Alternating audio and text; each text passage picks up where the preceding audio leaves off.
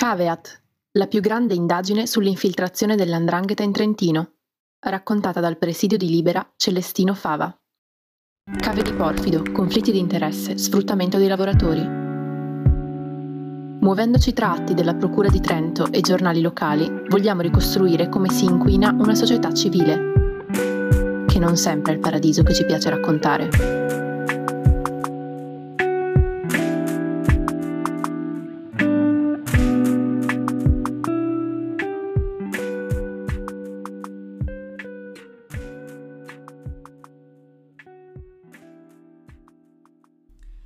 Porfido, l'oro rosso della Val di Cembra, dovrebbe essere una consistente fonte di ricchezza e benessere per tutta una comunità. La gestione dissennata di questa risorsa ha portato a problemi sul piano ambientale, sociale ed economico. Oltre ai danni provocati all'ambiente da tale gestione sconsiderata, gli imprenditori pagano canoni bassi a scapito delle casse pubbliche. In questo episodio vogliamo raccontare i drammatici effetti patiti dal distretto economico e soprattutto dai lavoratori riportando alcuni casi di sfruttamento selvaggio. Si intende distretto economico quel territorio in cui più condizioni favorevoli consentono di sviluppare un'economia locale specializzata in un settore, in un comparto, che diventa trainante per la gran parte dei soggetti economici che vi operano. Questa definizione è calzante per la Val di Cembra, dove è l'estrazione di porfido a fare da settore trainante. Come abbiamo già raccontato nelle puntate sui fratelli Battaglia e sulle concessioni, la politica locale è spesso controllata da imprenditori del porfido. C'è quindi un evidente conflitto di interesse quando si deve fissare o riscuotere i canoni o punire le inadempienze. In alcuni casi, addirittura l'andrangheta sembra aver messo le mani sulle aziende e averci applicato la sua logica distruttiva che porta al fallimento programmato delle imprese dopo averle sfruttate da tutti i punti di vista. A fronte di queste irregolarità gestorie, come se la passano i lavoratori?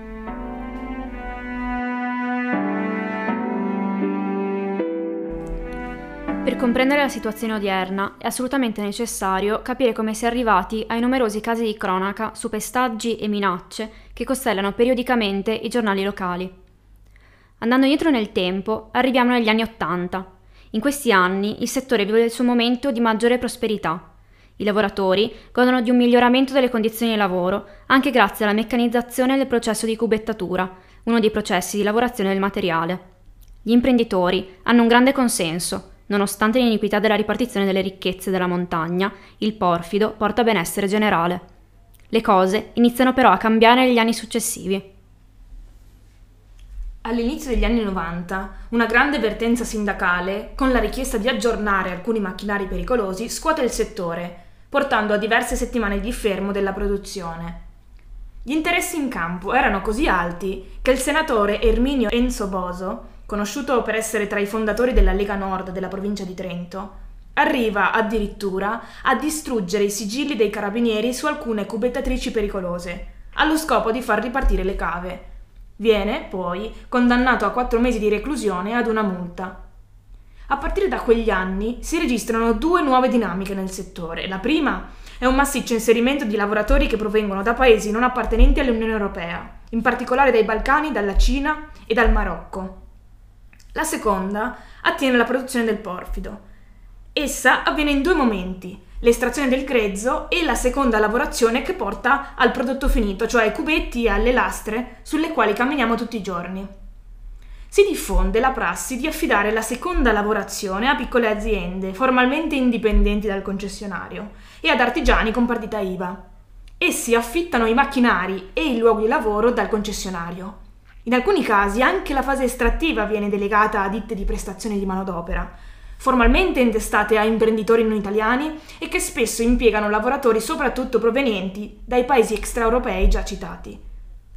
La principale conseguenza di questa esternalizzazione e frammentazione della lavorazione è quella di deresponsabilizzare il concessionario, in questo caso il grande imprenditore trentino, dai suoi doveri nei confronti della manodopera dipendente. Si definisce lavoro grigio la situazione in cui lavoratori hanno contratti stagionali sottopagati o periodi di lavoro non retribuiti. È questa purtroppo la prassi che sembra essersi consolidata sempre di più in molte cave. Un'altra pratica diffusa è la paga a cottimo, ossia la retribuzione in base al quantitativo di prodotto lavorato.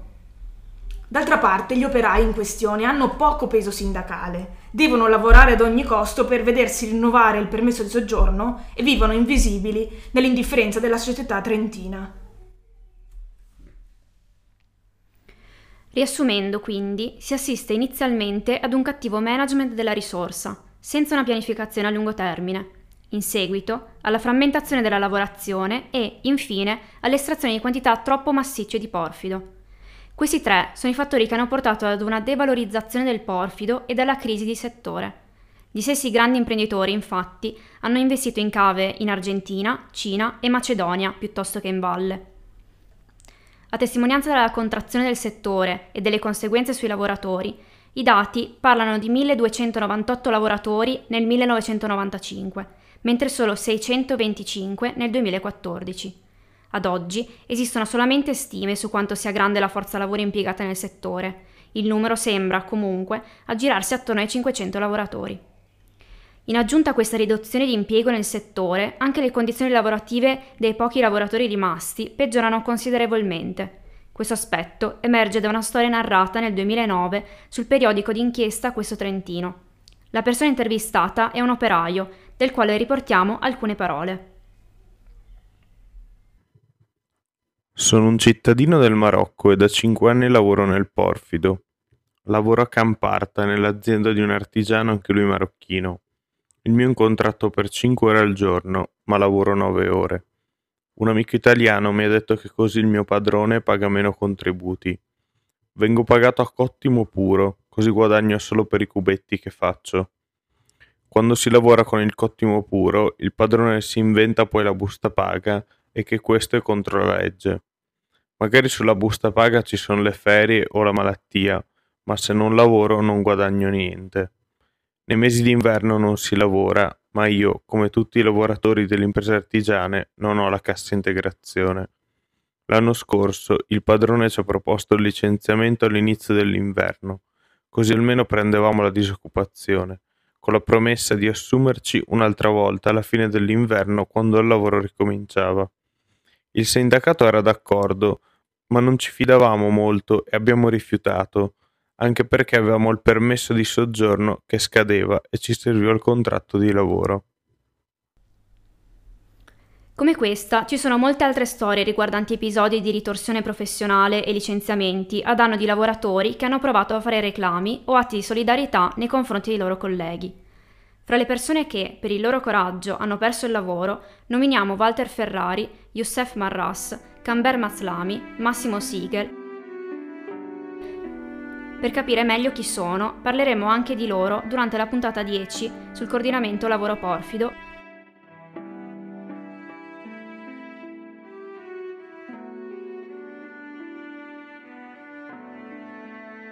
La condizione disperata dei lavoratori fin qui descritta è stata confermata dalla recente operazione Perfido. Un'intercettazione, tratta dall'ordinanza di custodia cautelare e datata il 7 aprile 2017, vede Giuseppe Battaglia vantarsi con l'imprenditore Lucio Farinazzo del fatto che i suoi cinesi non creano problemi e che lavorano anche con solo 200 euro al mese. Battaglia parla degli operai cinesi dicendo Guarda, io ho qui cinesi che, che quando che mi serve sto fuori anche di 4-5 mesi e non mi rompono i coglioni. Gli do 200 euro per mangiare ed è finito lì il discorso. Ora racconteremo di un altro personaggio che risulta coinvolto in vari casi di sfruttamento, Mario Giuseppe Nania. L'ordinanza cautelare lo identifica come uno dei pilastri dell'organizzazione calabrese nei comuni d'Albiano e Lona Lases, in provincia di Trento. Di origine calabrese, nel settore del porfido da anni e figura come socio dei fratelli Battaglia in diverse ditte. Diverse intercettazioni testimoniano il modo con il quale tiene in pugno i dipendenti, che vengono sfruttati e minacciati continuamente. Nel 2014 costringe sei dei suoi dipendenti, macedoni kosovari, a firmare di aver percepito lo stipendio. Con questi metodi falsifica i documenti e dichiara di aver pagato i quasi 100.000 euro di stipendi arretrati agli operai. Uno di loro però si rifiuta di firmare e viene licenziato. Dalla denuncia di quest'ultimo contro Nania scaturisce un processo che porta nell'aprile 2019 alla verità. Nania viene condannato a sei anni e al pagamento di una multa di 20.000 euro per estorsione. Inoltre, causa la mancata dichiarazione di porfido estratto, Viene condannato per un danno erariale corrispondente a 50.000 euro. Un'ulteriore intercettazione tra Nania e Giovanna Casagranda, moglie di Giuseppe Battaglia, dimostra che anch'essa era a conoscenza di tutti gli illeciti commessi dal marito e dagli altri gestori dell'attività imprenditoriale.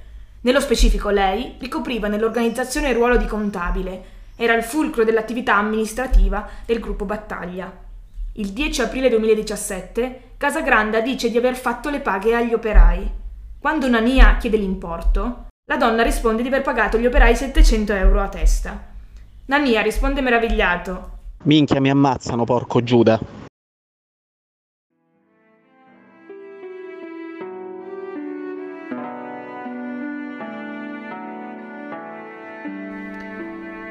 Vogliamo ora raccontare il caso registrato più eclatante di sfruttamento selvaggio, che testimonia la brutale violenza di alcuni soggetti che lavorano nel settore del porfido. Shupai era un dipendente dell'impresa Balkan Porfidi e Costruzioni SRL di proprietà di Durmishi Bardul, in località Dossi di Lases. Come in molte delle storie che vi abbiamo fin qui narrato, anche l'impresa nella quale lavora Shupai non retribuisce con regolarità i dipendenti.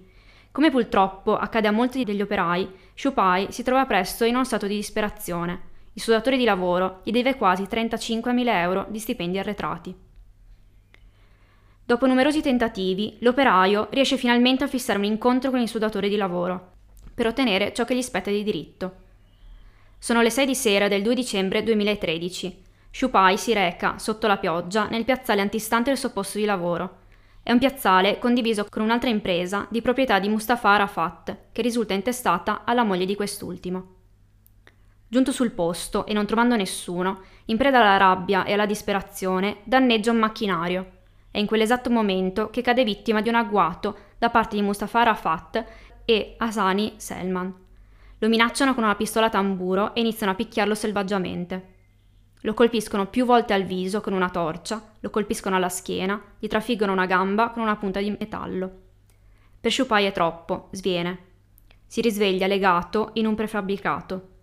Qui inizia la seconda parte del pestaggio, portato avanti anche dal suo datore di lavoro, Durmishi Bardul. Dopo un'ora, i tre se ne vanno all'arrivo dei carabinieri, chiamati dal proprietario trentino della cava, Franco Bertuzzi. I medici, nel referto, parleranno di avulsione degli incisivi superiori con traumi al volto, gomito, e gamba destra e fianchi. Rimane ancora un'ombra circa il comportamento dei carabinieri. L'avvocato di Shupai sottolinea come essi, dopo aver trovato il suo assistito legato e semi-incosciente, lo abbiano perquisito sommariamente e trasportato via. Solo una volta arrivati in caserma sembrano rendersi conto delle condizioni gravissime di Shupai ed è lo stesso comandante a chiamare aiuto medico. Anche qui si nota un'incongruenza. Il maresciallo non chiama un'ambulanza, ma il volontario della Stella Bianca di Albiano, Sergio Lona, sul suo telefono cellulare. È lui stesso, perplesso dalla strana richiesta, ad allertare finalmente il 118 che cerca di contattare la caserma.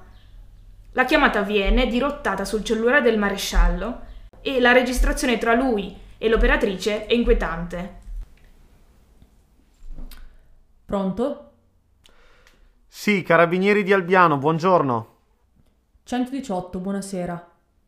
Sì, noi abbiamo qua una persona che è stata presa mentre stava facendo un furto ed è caduta giù per le benne. C'ha delle ferite, voglio portarla all'ospedale perché non... Sì, sì, sì. Quello che volevo capire io è come mai non avete chiamato il 118. Ah, perché dico, il primo numero che avevo lassù non mi prendeva il telefono. Ho chiamato la prima persona che... Per cortesia, chiamatelo, tutto qua. Sì, sì, no, era perché appunto non capivo, ma come mai chiamano direttamente il referente di Albiano che man... Questa volta a interrompere è il maresciallo d'Andrea. Perché l'ho chiamato io, era l'unico numero che avevo in memoria. Nel dicembre 2019 è arrivata la condanna definitiva per lesioni aggravate e sequestro di persona per i tre macedoni. Inoltre è stato riconosciuto a Shupai un indennizzo di 54.000 euro. Purtroppo probabilmente non vedrà un centesimo. La ditta Balkan è stata, infatti, ceduta nel 2015 ad un prestanome cinese e quest'ultimo risulta cancellato dall'anagrafe di Napoli cinque mesi prima.